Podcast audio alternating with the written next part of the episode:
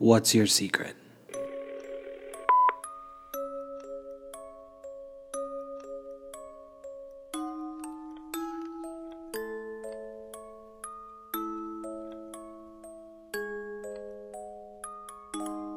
Welcome back to another week of Beyond the Secret.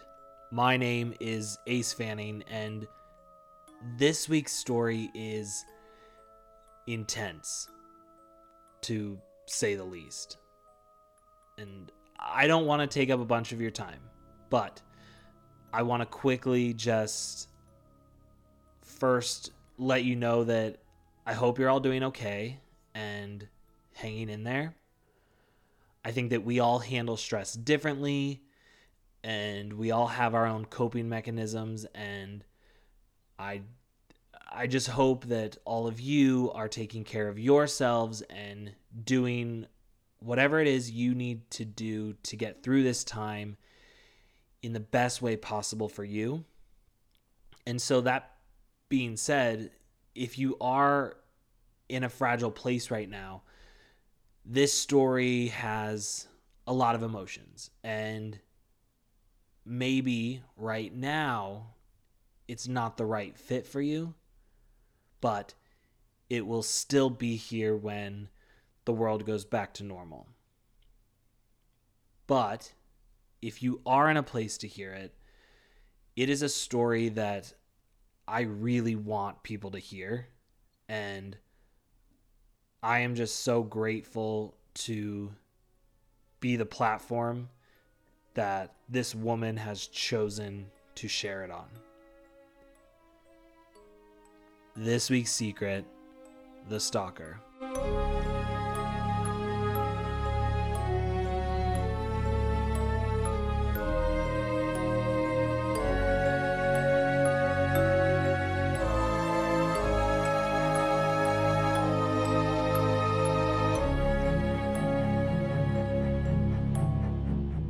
Okay, so how old were you when all of this started and what kind of person were you at that time?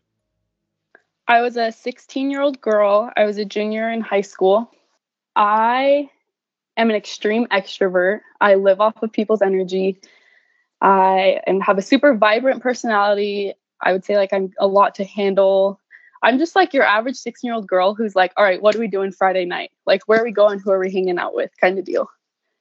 And how did you meet this person originally? So I play volleyball, and so it was after one of my high school volleyball games uh, at an away school. He approached me after a volleyball game, and it was it was a really weird situation. We were standing in a huddle as a team, and he was standing very awkwardly close. And I didn't think anything of it. I didn't know who he was. I just thought, oh, maybe it's a girl in the team's family or something. And then afterwards, I walked away to go take off my gear and he came up to me and introduced himself in first and last name and he asked me if anyone had told me that I was extremely beautiful that day. And I was caught off guard and I was like, what? Like, uh, no. Like, I, I mean, what are you saying that? And so it was just, I was so caught off guard. And so then he asked me if I would go to the gym with him. And I told him, no, sorry.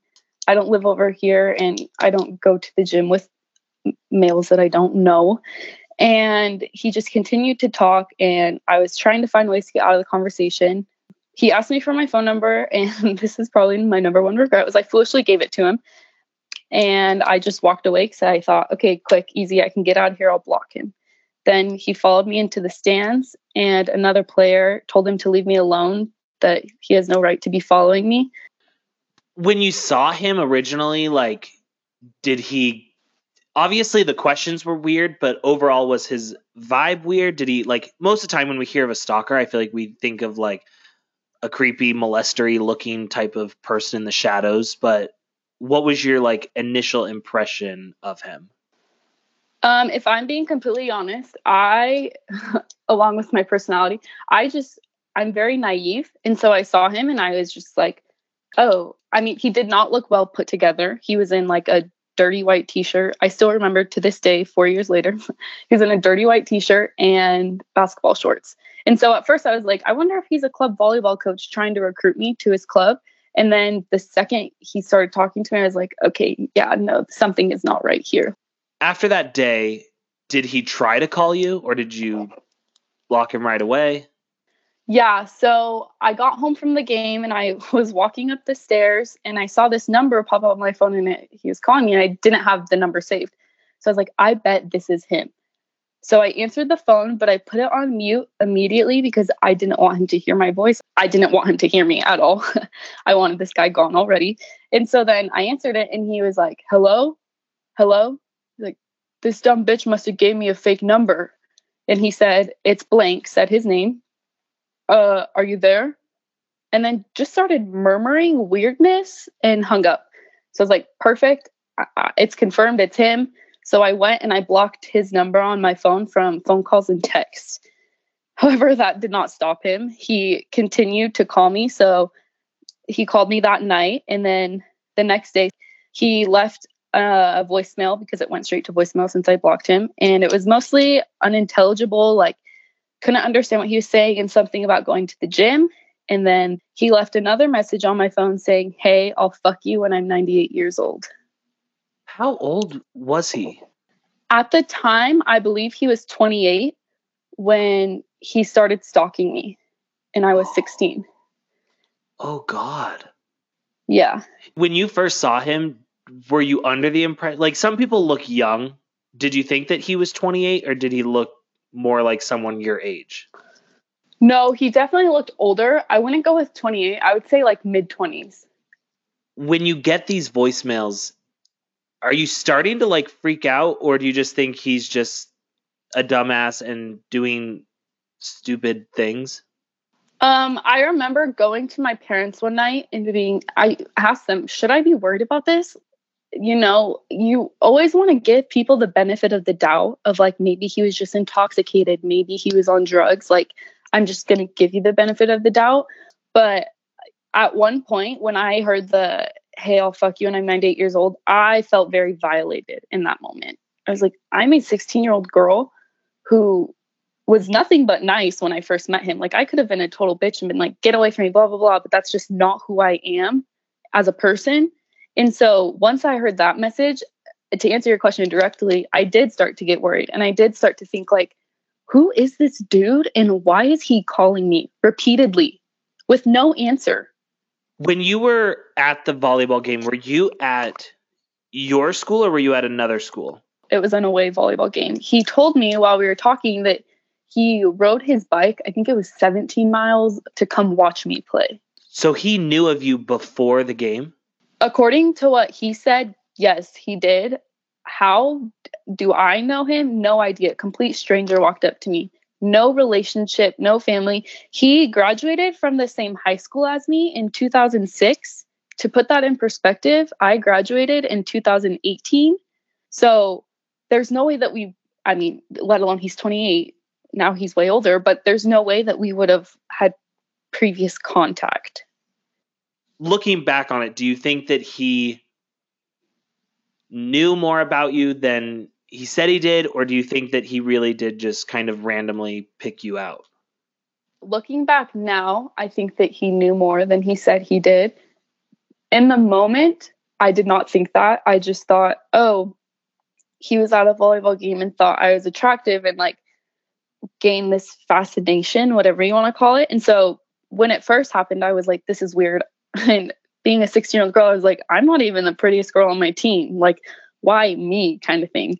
And but now that I have gone through everything that I've gone through with this man, and you'll hear as I tell my story, um, it definitely, I think it was premeditated before he came up to me. When you played the voicemails for your parents, did they seem alarmed or were they just like, mm, just seems like a weirdo? Um, my dad was pissed. There's a lot of daughters in my family, so my dad's just super protective to begin with.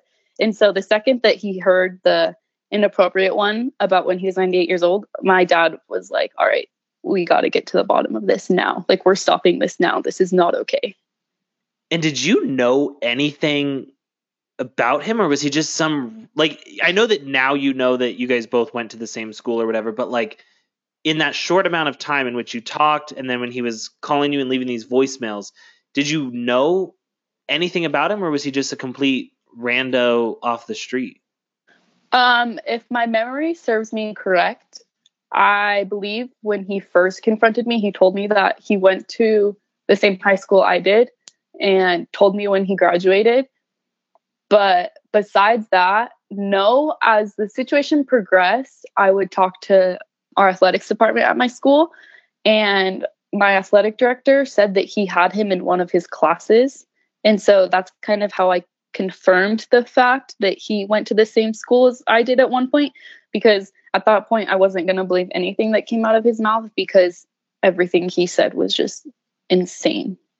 Okay, so walk me through what happens after these voicemails. So, September 24th was the last voicemail that he left at that time. And then October 6th, 2016, he came to a home volleyball game at my high school.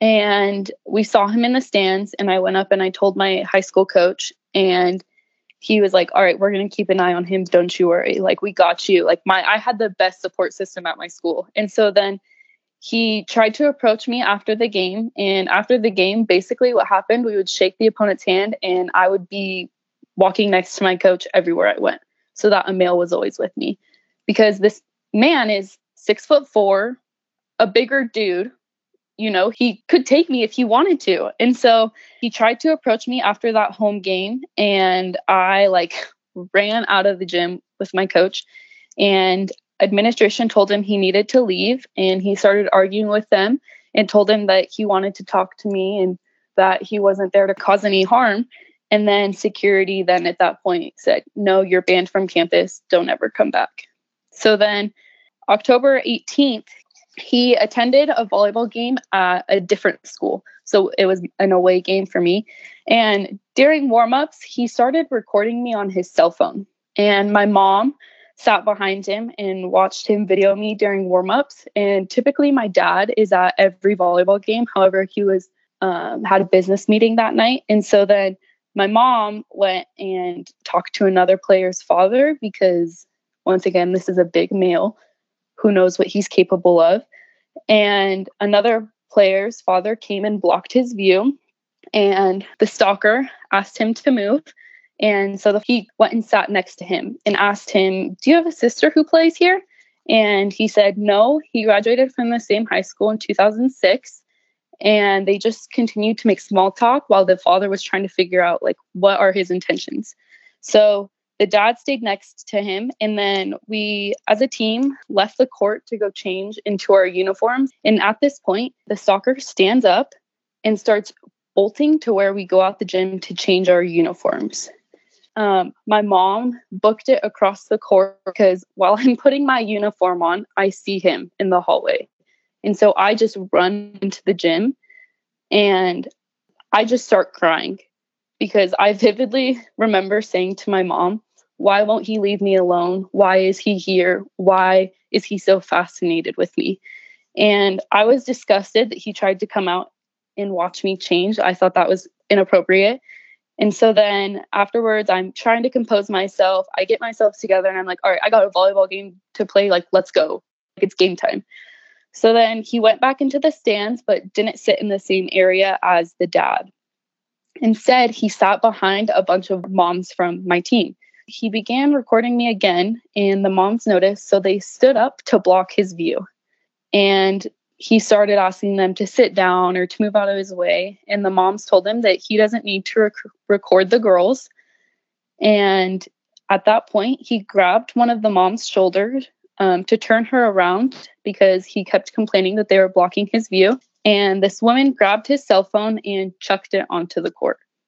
Then he turned around he stepped towards the mom and a bunch of men swarmed him and like grabbed him. The dads were telling him to leave me alone and he was arguing that he wasn't doing anything wrong. At this point, I am on the court. Two of my sisters were at the game and they run over to me. Um, I start crying because now this huge scene is being caused at one of my high school volleyball games. Parents, kids are running out of the stands like like a movie scene and there's just like these men on top of this dude he's yelling so then i'm over there i'm with my coach and my sisters and i'm just trying to stay calm And um, one of the dads took him out into the foyer and he starts arguing with the parents that he's doing nothing wrong. Well, then my mom, love that lady, stepped into the argument and told him that he needed to leave her, my family, and mostly her daughter alone. And he asked who my mom was, and she said, I'm blank blank, said her first and last name, um, blank's mother, and that he needed to leave all of us alone, stop friend requesting us on social media, stop calling me, stop coming to my games, and just leave me alone. At this point, he stepped into my mom's face, getting very close to her, and started to say something, but another man had grabbed him and brought him down to the ground. Police came, he was charged. I don't really know what happened after that because then I went and played in the game.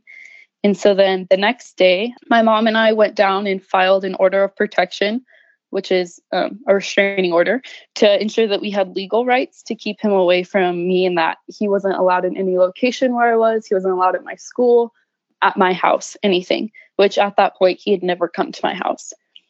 I'm shocked with how quickly it escalated. And I think what shocks me the most is like his behavior is extremely scary because I would think most of the times in that situation, if he thought anyone was onto him about you, he would he would just try and like slink away and then show back up later or something like that. But the fact that he's so aggressive and s- causing such a scene and he knows everyone's onto him, I feel like that just shows what a crazy person he was. Most definitely. And that's the thing that really bothered me the most was um, one, that's a traumatic situation to be in, let alone like at a high school volleyball game to see all that happen and know that it's because a dude wants to videotape you and essentially take you away with him. Like that's scary to think about. And two, the fact that the school where I was playing at their security officer said that there was no reason to be escorted off campus when he first showed up. So we first showed up at the game. My coach went and talked to security and said, This dude needs to leave. He's banned from our campus. Like he will cause issues. And they said, We don't have a reason to make him leave. And then that happened. And then he left because police escorted him off. So that's what was frustrating was because what harm does it do kicking him off the like kicking him off campus? Like that's one thing that to this day like i'm still just like why would you not listen to a coach of a team who deals with a player who deals with this man? I think in today's day and age if there's a almost 30 year old man sitting at a game where 15 16 17 year old girls are playing and he doesn't have a reason for being there like he's a family member or he is another coach or something like that it that i feel like that's just enough reason to be like hey i don't see why you're here i think it's time for you to go especially when he starts recording players is that not a red flag right there like he is recording there and zooming in on my body like is that not enough for a man to be told, please leave. Like, you're a threat. After this game, is everybody around you like on high alert about this guy? Yes. At that point, I had buddy system was implemented from that moment on. I was never alone. I mean, like never alone. Like I was, if I was walking to class, it was with someone. If I was walking to my car, it was with someone. If I came home, it was with someone. Like it was just at that point we realized all right this dude is persistent and so yeah we were on very high alert um i would say every parent in that volleyball program from freshman jv varsity knew who he was and knew who i was and they were looking out for me 100% what did that do to you because at the beginning you had talked about like you know you were really carefree and you were easygoing and you were really outgoing extroverted social to now, first of all, everyone knows about you, which 16 year old girls, like, they don't want everyone to know about them. They don't want to be the cause of a scene. They don't want to be, they don't want people talking about them. And now you have everyone talking about you. Now you have to be scared to go anywhere. Exactly. I think that was the hardest part for me in that moment was my identity was no longer the tall volleyball player. It was the girl with the stalker. And when you're in high school and you're 16 years old, I think that's probably one of the points where you're most conscious about your self image and how people perceive you. And luckily, I think I've gained this trait more of like, I don't give a shit about what anyone thinks about me. But in that moment, I was like, I'm the girl with the stalker. I'm the girl with this crazy dude who wants to come take me, who knows what he wants to do with me. And I have to go to school and act like everything's okay. And I have to act like I'm not scared to walk from class to class. And I have to act like I'm not scared to walk to my car. Because at that point, like, you're 16. Like, to say to someone, like, yeah, I'm scared to walk to my car alone, like, I didn't have the confidence in myself to admit that, even though this dude was crazy the only people who I admitted to were, were my parents because I know that they would advocate for me. And so I became like super self conscious about what people thought of me. And, you know, if people, I was sitting in class and they were like, oh, I heard about what happened in the volleyball game last night. Be like, oh, yeah, it wasn't that big of a deal. Like, it, it's okay. Because it was hard for me to talk about it because I didn't want my image to be perceived differently. What did your dad say that night when you guys all got home? my dad was pissed. He was he at that point never missed another volleyball game no matter what he had. He was super mad that he just happened to have a meeting that night and he I think he at one point genuinely almost felt guilty for not being there and I look up to my dad. My dad's my hero and that kind of broke my heart too. And so in the middle of all this, not only am I dealing with the mental emotional side of having a stalker, it's starting to affect my family too. And it's starting to change the conversations at the dinner table. And we're starting to talk about okay, should you carry pepper spray at all times? What should we do to ensure that you can protect yourself if he were to ever approach you while you're alone? And so I think my dad, he was very angry, but my dad was, he's also very sound. So he was like, all right, we can sit here and be mad about this, but what are we going to do about it? And so then at that point was when we started, you know, all right, tomorrow let's go file a restraining order. We're going to order some pepper spray off of Amazon. That's when we started to take more precautionary steps because then we realized, all right, this is starting to become a huge deal.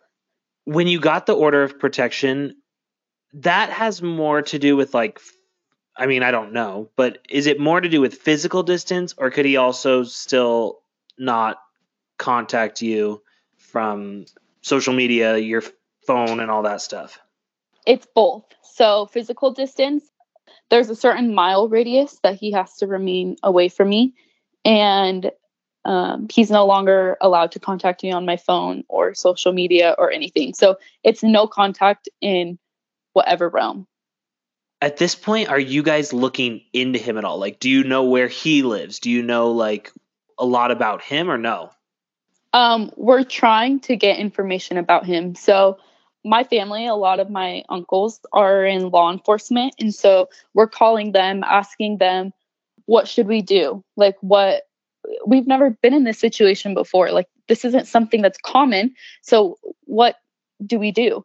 And we tried to work with the local police department, and they were not very receptive at first. They didn't really give us much to work with. So we were like, all right, well, we need action now. So let's call our family members. So one of my uncles had reached out to his family on social media and basically got a response of like, I'm sorry he did that, but he's a grown man. So then basically his family at that point hadn't been super responsive to our concerns. And that itself took an emotional toll on me because I was like, can you not have empathy? Like, imagine if this was your 16 year old daughter. Like, you are aware of what your son is doing and you are not helping him. So, yeah, we slowly started to gain more information, but it was also hard to gain information because we weren't wanting to contact him.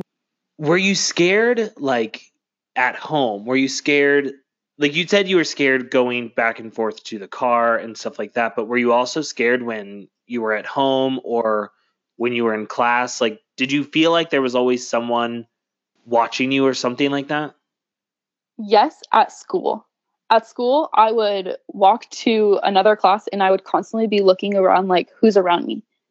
Constantly aware of my surroundings. When I was driving, I would always look in my rear view mirror. I would just constantly make sure because I knew what he looked like. I was like, all right, cool. Like if anyone started following me, I would always call one of my parents and just start talking to them. And then, I mean, at that point, I started to get a little bit paranoid about somebody following me. And so then most of the time it was just me overreacting, but I always felt safe at my home.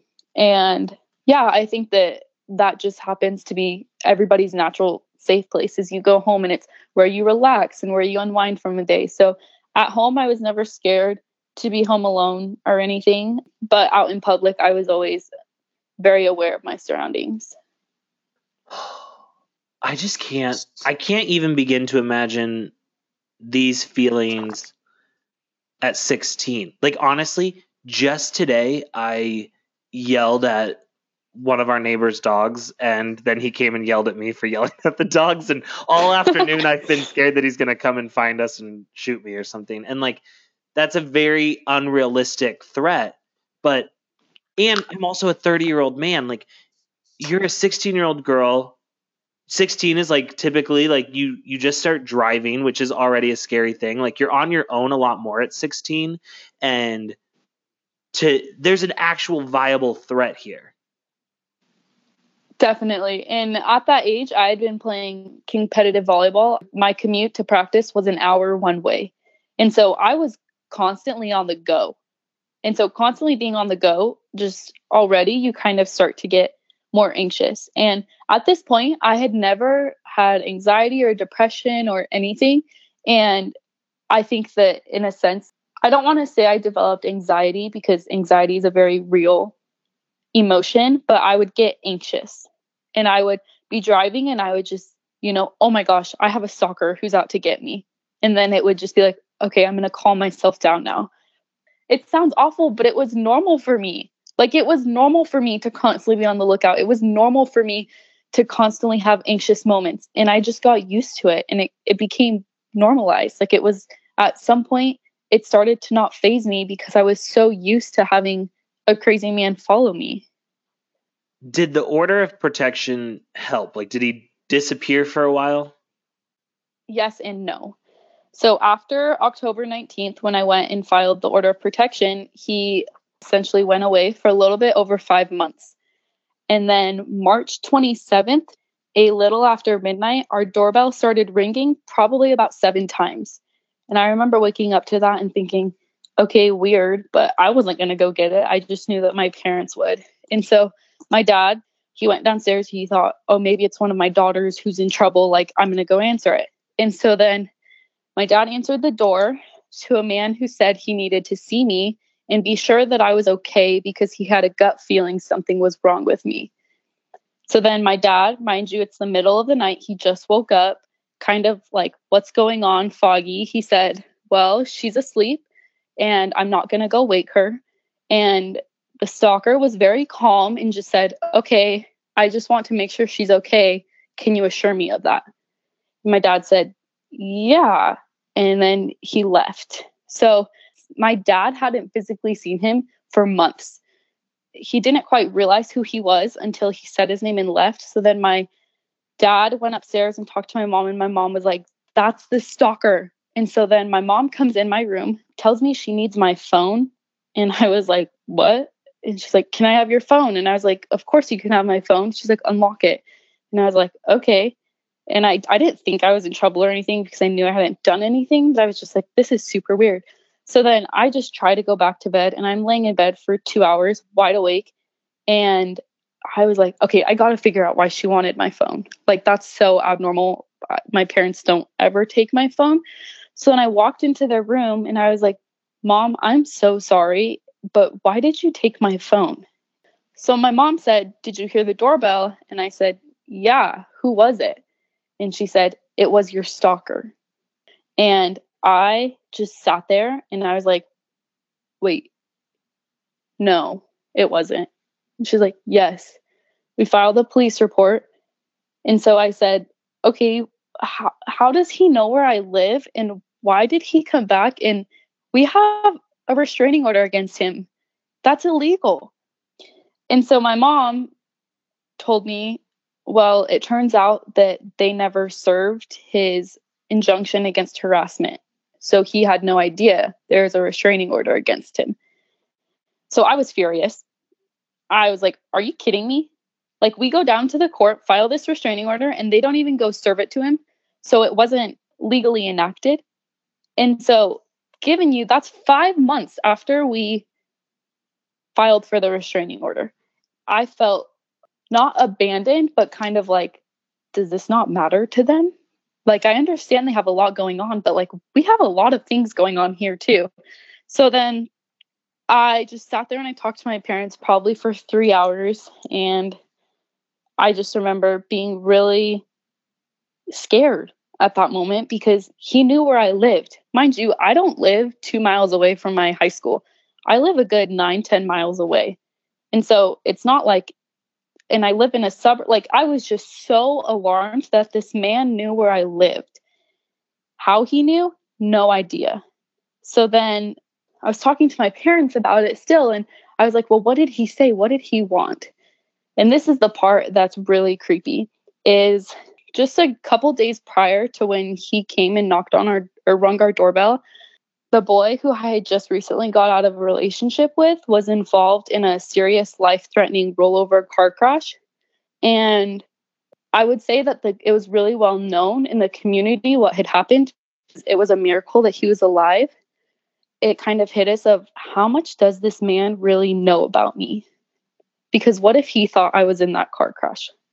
the fact that he came to our door and said he had a gut feeling something was wrong like how much did he know and so that's the part that really like mentally kind of threw me for a whirlwind of i am being watched and it's more than a stalker at this point he's coming to my house i'm curious because they didn't serve him with and i mean i'm not like the biggest sports guy in the world but I did sports in high school. I think that October is kind of the end of sports, right? Yeah, our season typically ends in October.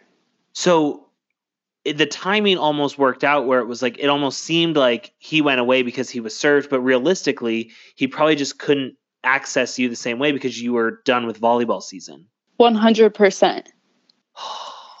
what the frick is going through your mind in that moment of realizing that he knows where you live. I feel like knowing where you live is a whole other ball game than like, you know, before he could go online, he could look at the volleyball schedule, he could find out when you were playing. That's not hard. It's scary, but knowing where you live, the place where you had just told me you felt safe there, and now he's showing up there. In that moment, the only emotion you know is fear. And once again, being a 16 year old girl, knowing that a 28, 29 year old man knows where you live, how are you supposed to go home and relax? How are you supposed to go home and feel comfortable? How are you supposed to walk around your house not scared if he's going to come knock on your door again? It's impossible.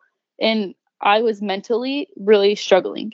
And there's one thing that I do regret during all this, and it was not being open with how I truly felt because I didn't want to scare my parents even more. And so I was terrified, and I'm sure my parents could see that, but I never openly went up to them and was like, I am afraid to live my life.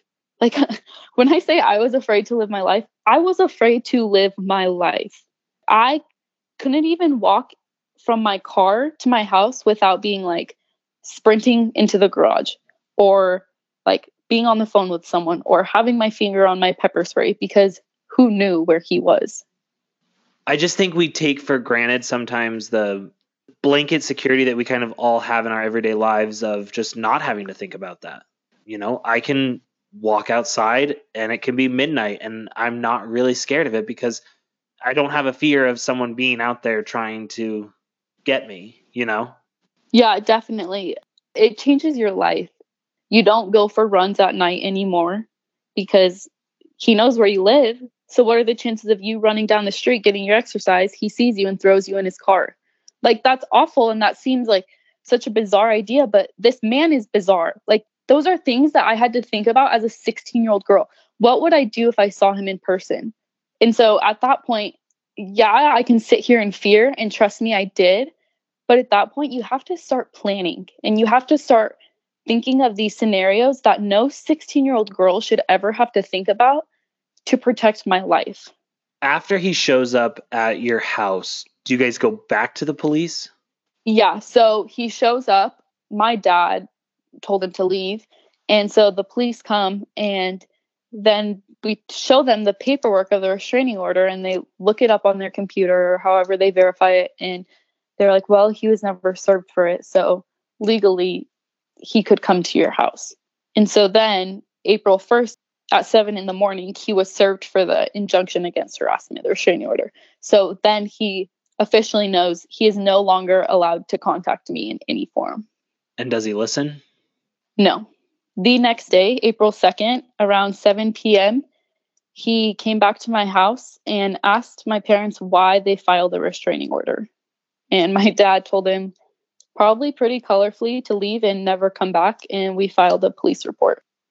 I'm sitting here and I'm thinking back on when you had talked about earlier how, like, you guys didn't want to, you wanted to reach out to, like, his family to try and get them to reach out to him, but you didn't want to reach out to him directly because it kind of brings it all up again. And so, him being served, I mean, that's such a shitty situation to be in because you want him to be served so that he leaves you alone, but serving him does also bring it to his attention and that's why the next day he's coming back over because he's not in his right mind. 100% he is definitely mentally ill and it's a catch 22 it's it's a lose-lose situation. It's really what it is is he gets served a restraining order but do you really think a piece of paper is going to keep him from coming? No and it didn't. When you filed the police report, did anything really come of that? No. The purpose of filing police reports at this time was proof. So if something bigger were to happen, that we would have proof of these seven, six, eight, five, however many times different dates that he came to our house. Here's proof of it. And here's a police report. It just, if we ever had to go to court for anything happened, it helped our case. Okay. So then what happens next? So the day after he comes and asks why we filed a restraining order, I receive a text from a new phone number.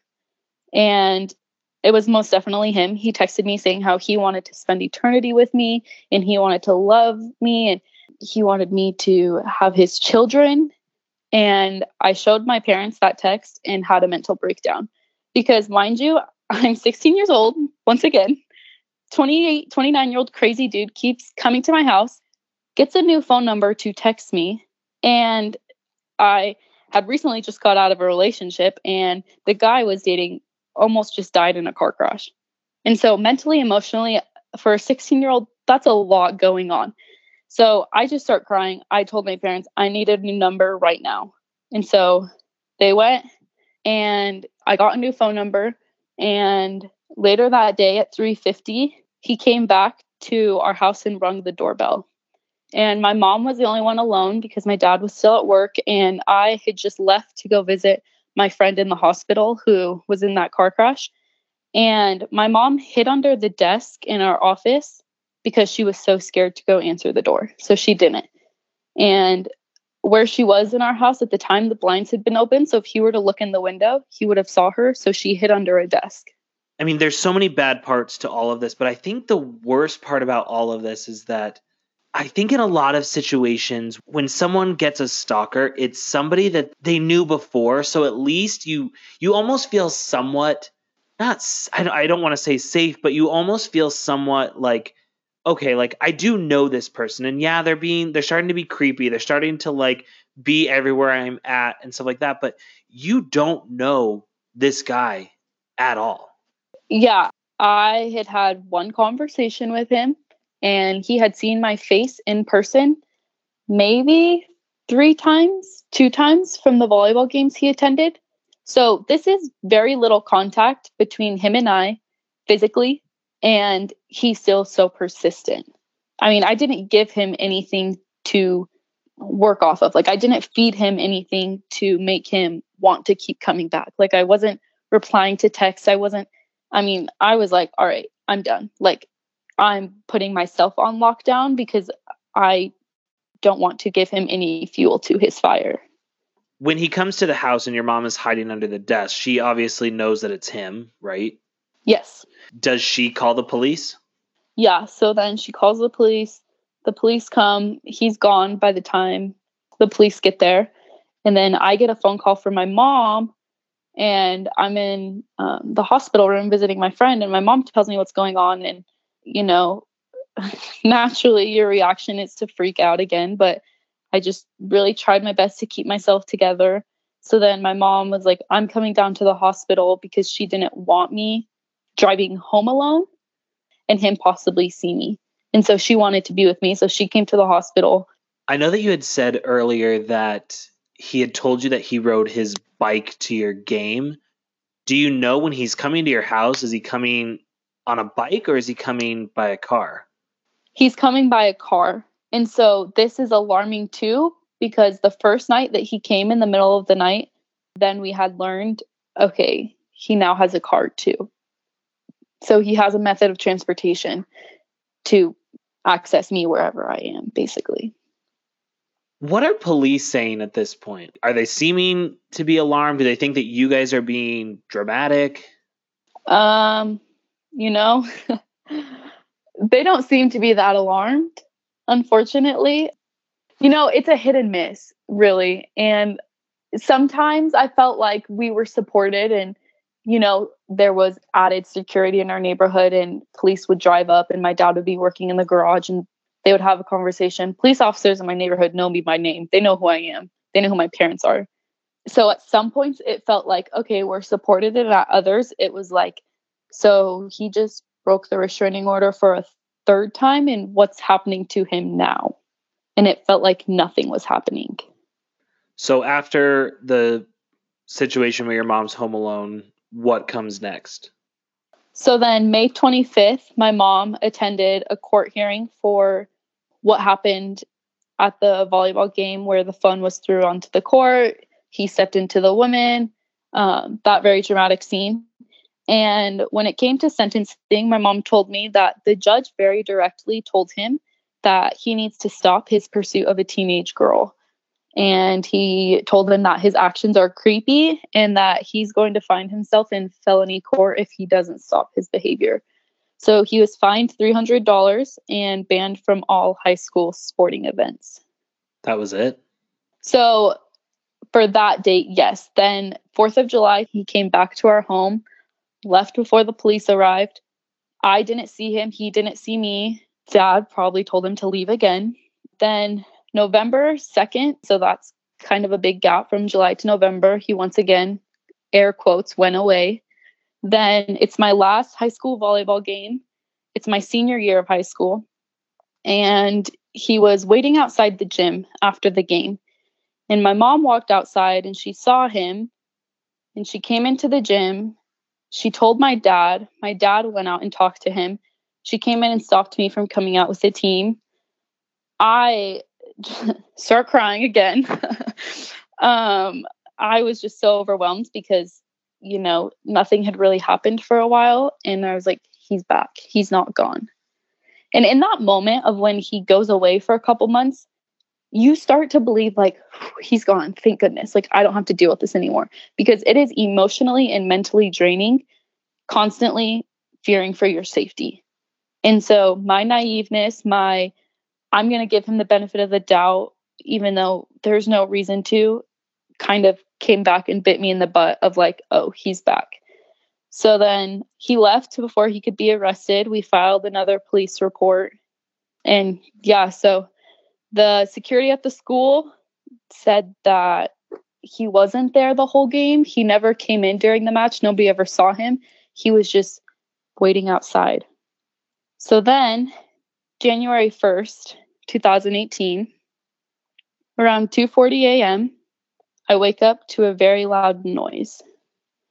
And I look out my window and I see a car parked outside my house and I didn't really think anything of it because it was New Year's Day, just New Year's Eve, figured the neighbors had people over. and it almost sounded like fireworks in our backyard. And so then I just kind of was like, well, that's weird. I'm just going to go back to bed. My mom goes downstairs to check on our dogs because we had had puppies and she sees him inside our house. Oh, fuck. Yeah. And so my mom starts screaming at him to get out of her house. And he tells my mom that he's here to get me. He broke open our sliding glass door with a long mortar hoe, which is like a big hoe that, I mean, I don't know anything about construction or gardening, but it looks like something that you would use to like break up cement. And so he smashed open that glass door and just made his way in our house. So then my mom runs upstairs and my dad comes downstairs and we had a dog gate so that the dogs wouldn't come into the living room and he's standing between the dog gate and my dad. So there was like a barrier of like three feet and he's just standing there and my dad was like, What are you doing here? He said, I was talking to God and he told me to come get your daughter. And my dad was like, Well, why do you think that? And at this point, my dad's logic is okay, one, he's not angry or mad, as in the stalker isn't. So he's just trying to prolong the situation, draw out the conversation so that the police can get here.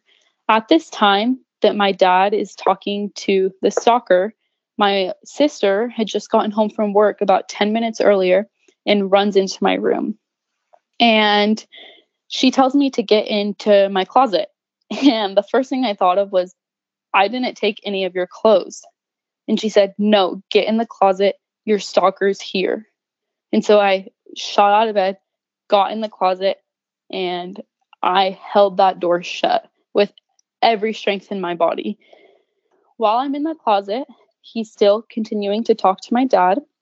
And he's saying inappropriate things such as, I'm here to get pussy. He is telling my dad that he's here to take his daughter away. And my dad called him by name and said, Why do you think that I would let you take my daughter away? You've caused nothing but harm on my family. You've broken into our home. You've woken us up in the middle of the night. That's not happening.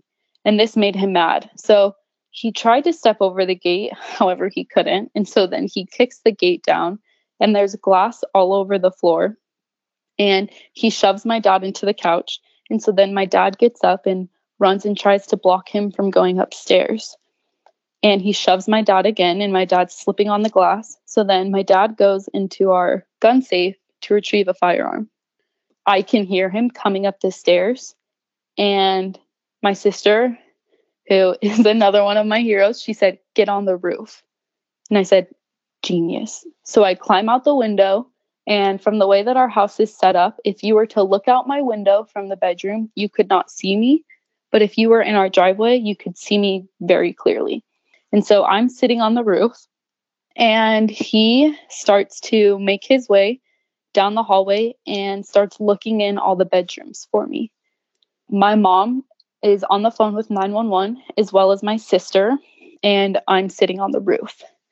So then he continues to look in every room for me and he gets to the last door where my sister was staying and he asked her where I was and she said she's not home. She's staying at a friend's house. He told her no I know she's here. I came to get her. At this point he turns around and walks away is completely unbothered by my sister. So he walks out of the hallway and walks up to my mom and he's about maybe six inches, a foot away from my mom's face. And he approaches her and calls her by name and says, What's wrong? All I want is your daughter. And so my dad had made it back upstairs and he sees the stalker six inches to a foot away from my mom and immediately fires the gun into the ground. He turns around and he says, That wasn't real, it was a blink.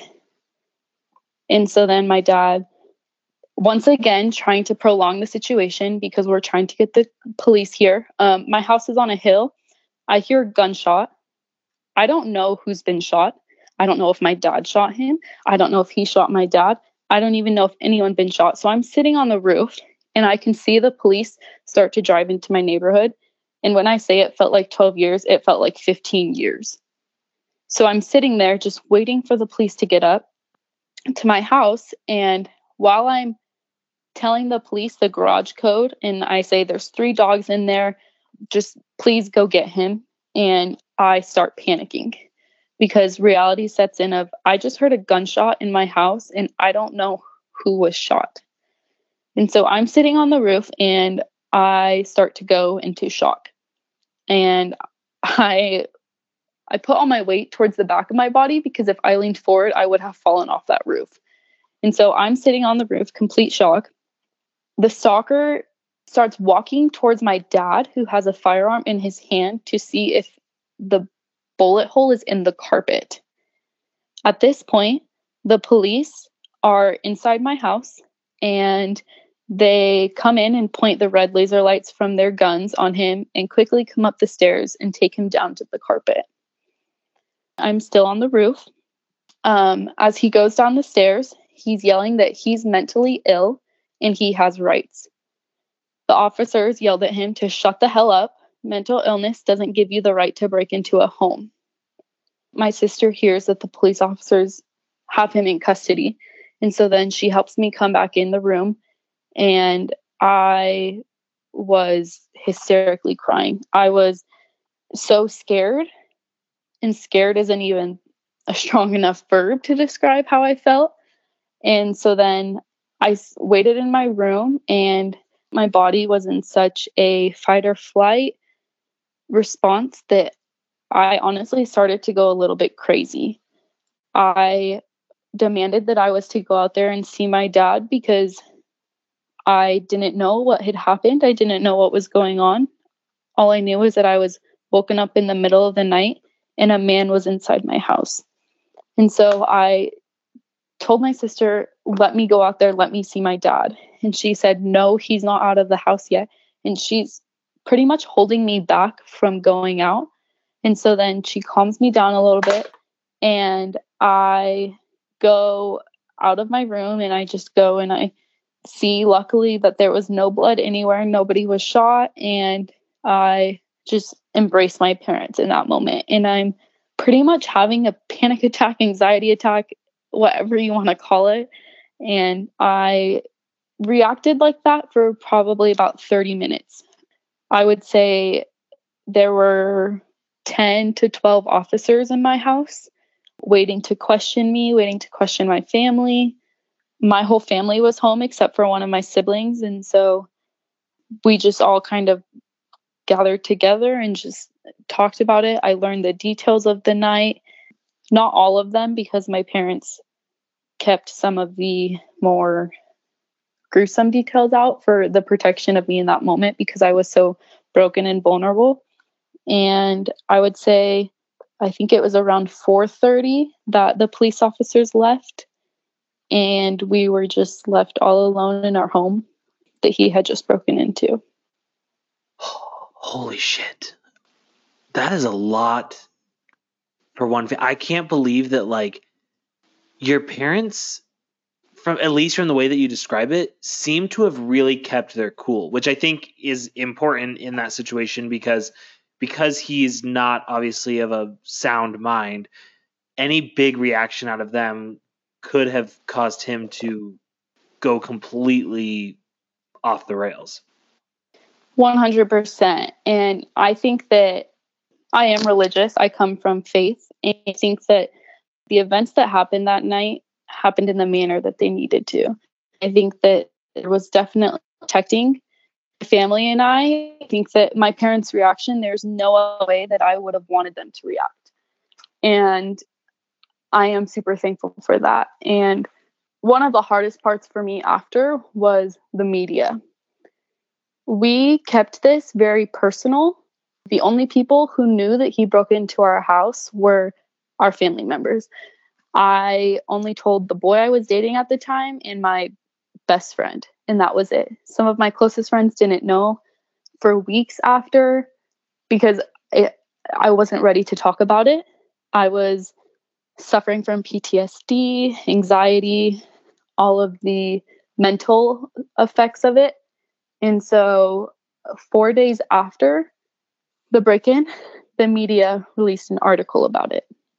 And I wasn't surprised that they did, but I was surprised at how soon they did it because I was still grieving and I was still healing. And the last thing that I needed was for the community to reach out to me and want to hear the story.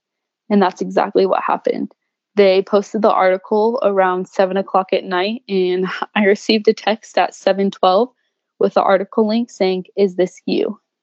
And in that moment, you are so mentally weak and broken that for somebody to reach out and say, Is this you? And you learn that the media decided to take a story and make it, I guess, publicity was hard. And that article was then posted on Facebook. And I saw that. And I made the mistake of reading comments. And some of the comments I read were very insensitive to what my family was going through. And one of the comments, well, majority of them said, making comments about how the dad didn't just shoot him right then and there. And that dad must have not had balls big enough. And all of these inappropriate, so insensitive comments that hurt me. And I struggled a lot from reading that because being the victim of this situation, the last thing I want was for my dad to shoot him. And so for somebody to comment on something that they don't know anything about and they don't realize that this man had been stalking me for over a year before to just think that they can offer their advice, I was hurt by that because in that moment, I was so thankful that my dad did not shoot him because one, the trauma of recovering from seeing a dead body in my own home, I I can't even I I'm speechless. I would never want to have to go through that. To have my father live with that feeling that he took a man's life away, I would never want my father to live with that feeling. And I would never selfishly want to live with the idea that because a man stalked me, he is now dead because of me, because he is mentally ill. And right now, he is receiving the mental health and treatment that he needs to make him healthy, which should help end this fascination. And so I struggled a lot after this in multiple different aspects. I struggled with feeling abandoned and feeling alone, when in reality, I had the biggest community behind me, as in my family and my friends. But the fact that the media went and released an article and people just commented, which did I expect anything less? No. But did it hurt? Absolutely. 100%. After he was arrested, did you guys go to court? yeah. Um, I laugh because you we would go to court pretty soon However, we did not go to court for 26 months after. What? So I, yeah, just recently of this year, February 28th, so not even two months ago, we went to court and received his sentencing. You would expect that after an event like that, you would go to court relatively sooner than over two years after the event happens. However, we didn't. There was many preliminary hearings, um, psychiatric evaluations done to evaluate him. And so, on top of dealing with the emotions of a break in in your home feeling violated and knowing that he knows what the inside of your home looks like, and he walked in your house unwelcomed, I never received closure until not even two months ago. And that was hard not knowing closure because it caused for a lot of reoccurrences of triggers to cause more pain in my life and to cause panic attacks and anxiety. And so we did go to court, however, not until this year. During that 26 months, he was somewhere though, right? Like he wasn't just freely walking about. Correct. He has been in jail ever since January 1st of 2018. What exactly did he get with his sentencing? He received 12 years for his sentencing in the Arizona State Hospital. So he'll be receiving mental treatment for his mental illness and he will be in there for 12 years, hopefully. Did they say were there drugs in his system or anything? You know what? I bet they would know on the police report. However, I I'm unsure. He at one point told my dad, I believe that he was high, but also do I believe anything that comes out of this man's mouth? No. So, I'm just going to go with I'm unsure. How have your parents been since all of this happened? I get to hear from you, but I'm I'm just so curious about like and I'm also curious to know if your dad read those comments and kind of how he felt about all of that. My parents have been my rock through it all. They have been the best support system that I could have. And so I knew that they were very bothered by the situation and I knew that my mom was feeling the same emotions I was and I knew that we were all going through the same thing. However, my parents were very good at at being my support system. And so I at that point had only seen my mom broken down from it besides once the event happened the next morning. I walked into her bathroom and she was crying and she was telling me how much she loves me and that she's thankful that our family's safe. And I know that my dad is very bothered by what happened and I know that my dad probably thinks about that night every night when actually I know that my dad thinks about that night every night when he goes to bed. But my parents have never told me anything that would make the situation harder for me to deal with. You were robbed of like a really pivotal time in anyone's life. Like I think 16 to 18, you were junior year, senior year of high school, like those are big moments. And again, like the thing that is just so crazy to me is that this is a completely random person. It's not like it was some ex boyfriend of yours. You were living life as a 16 year old girl at a volleyball game, and some creep just picked you out. And that's one of the hardest things about it is sitting here and thinking, why me? And, you know, I don't think that question anymore because I don't think there's a lot of good that comes from asking that question. In fact, I try to focus more on the positives of what this awful situation has brought to my life. But when you're 16 and 17, when he broke into my house, and you're sitting on a roof and you hear a gunshot go off in your house and you don't know what's going on from a dude who you don't know who he is and you don't know how he found you, that's hard. That mentally takes a toll on you that I can sit here and explain. I I don't think people understand because it's not a normal thing. There was no connection to him. And that's why it was so hard was because what did I do? And I did I didn't do anything when it comes down to it. I was just living my life as an outgoing teenager and my innocence was just viciously robbed from me and my naiveness and my outgoingness and the girl who I was at 16 was not the same as the girl who I was at 18 because of this man. What is one thing that you really want to come from this interview? that is such a loaded question. There's so many things, but what I would want to come from this is for anyone who's going through anything similar like this, one, please don't compare your situation I have a very extreme situation of stalking.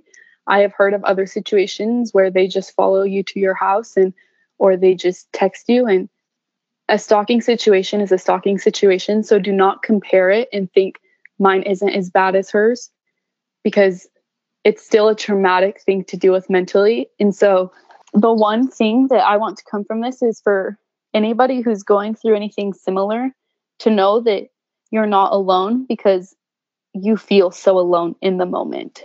You feel so abandoned and you feel so violated, but you're not. And the best thing that I did was go seek help. I went to therapy, I went to counseling. And without going to therapy and counseling, there's no way that I would be able to sit here and talk about this two months after I've received a sliver of closure. Because what it comes down to is yeah, we have his sentencing, but that's just a band aid over the cut because one day he will be out of jail and I need to learn how to live with that. And I need to learn how to be able to live my life without feeling restricted from a man. And so the best way to do that is to seek help because there are qualified professionals out there. You have family members, you have friends, there are support groups out there. And I just want to encourage anyone who's going through something similar to seek help and to be your own rock and to know that you are strong enough to get through something that breaks you down to your core. It's only been a few months since the sentencing, but it's been a while since the break in. Do you feel like there are parts of you that are still healing from all of this? Yes. I can't walk around my house at night alone. Last night, I was FaceTiming a friend and I had to go to the bathroom, and I was like, This is weird. I'm putting you on mute and pause, but I need you to come with me. I'll sit you on the counter because I can't walk around my house at night. It's a fear of mine is at night was when he broke in and walking around a dark house alone. I just can't do that yet. And one day will I be able to? Absolutely. And the only way I'll get through that is through working through the shit, for lack of a better term, because it's hard. You know, for those who are listening who have suffered from something similar like this, reoccurrences are normal. Um, my freshman year of college, a fire alarm went off in the middle of the night and it woke me up in alarm and I didn't know what was going on. And it kind of retriggered your brain to think that you are in a situation similar to the night when he broke into my house. So for weeks after, I didn't really sleep at night. I had really bad anxiety. Any male who had the same body structure or looked like him would cause me to kind of panic. And that's normal. And you think that with time it gets better, but if you don't go back and heal those wounds and if you don't go back and change the processing of your brain from a traumatic event, it won't heal with time. And I learned that. And I learned that my sophomore year of college as well. Um, I was driving home from a volleyball game. We were on a bus with our team, and one of my roommates didn't play indoor volleyball. And she texted us saying that somebody had attempted to break into our dorm room. And I read that first line and immediately I had a panic attack because it's a trigger. Somebody breaking into a place where I live and reside.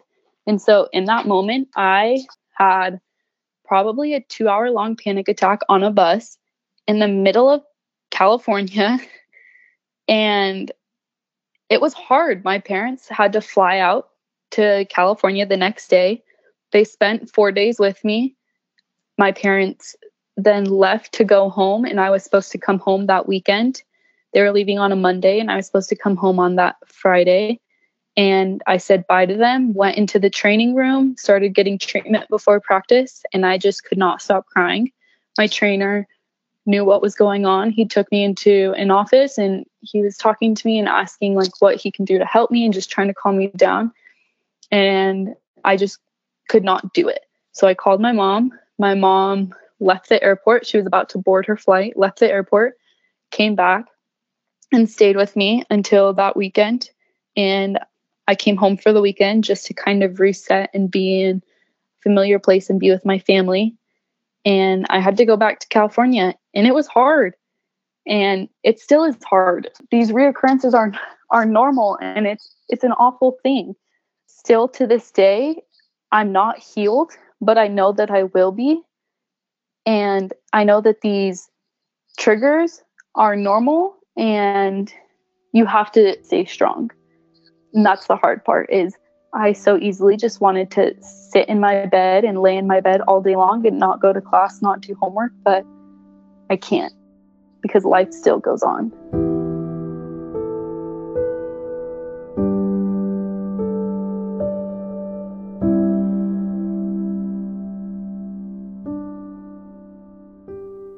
I cannot even begin to imagine the stress and anxiety that this girl and her entire family went through during this time.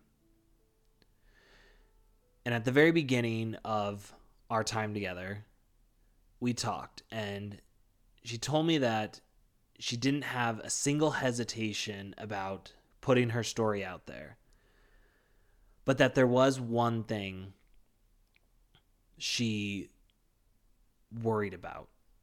And that was the way the public reacted to her dad and his choice not to shoot the man.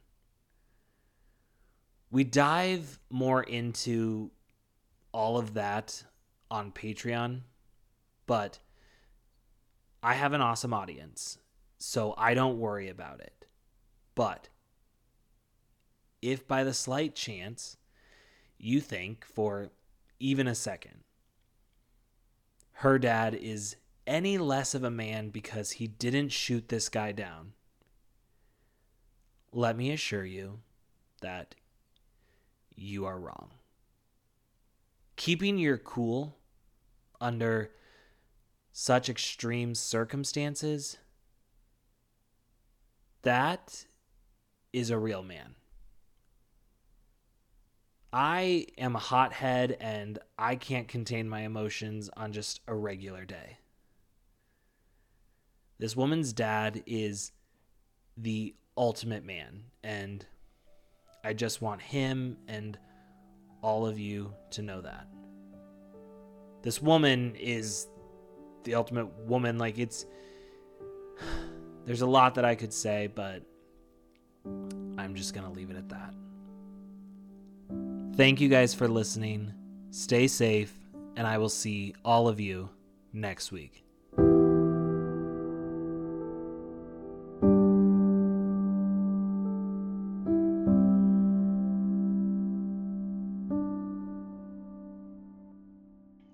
Has a secret.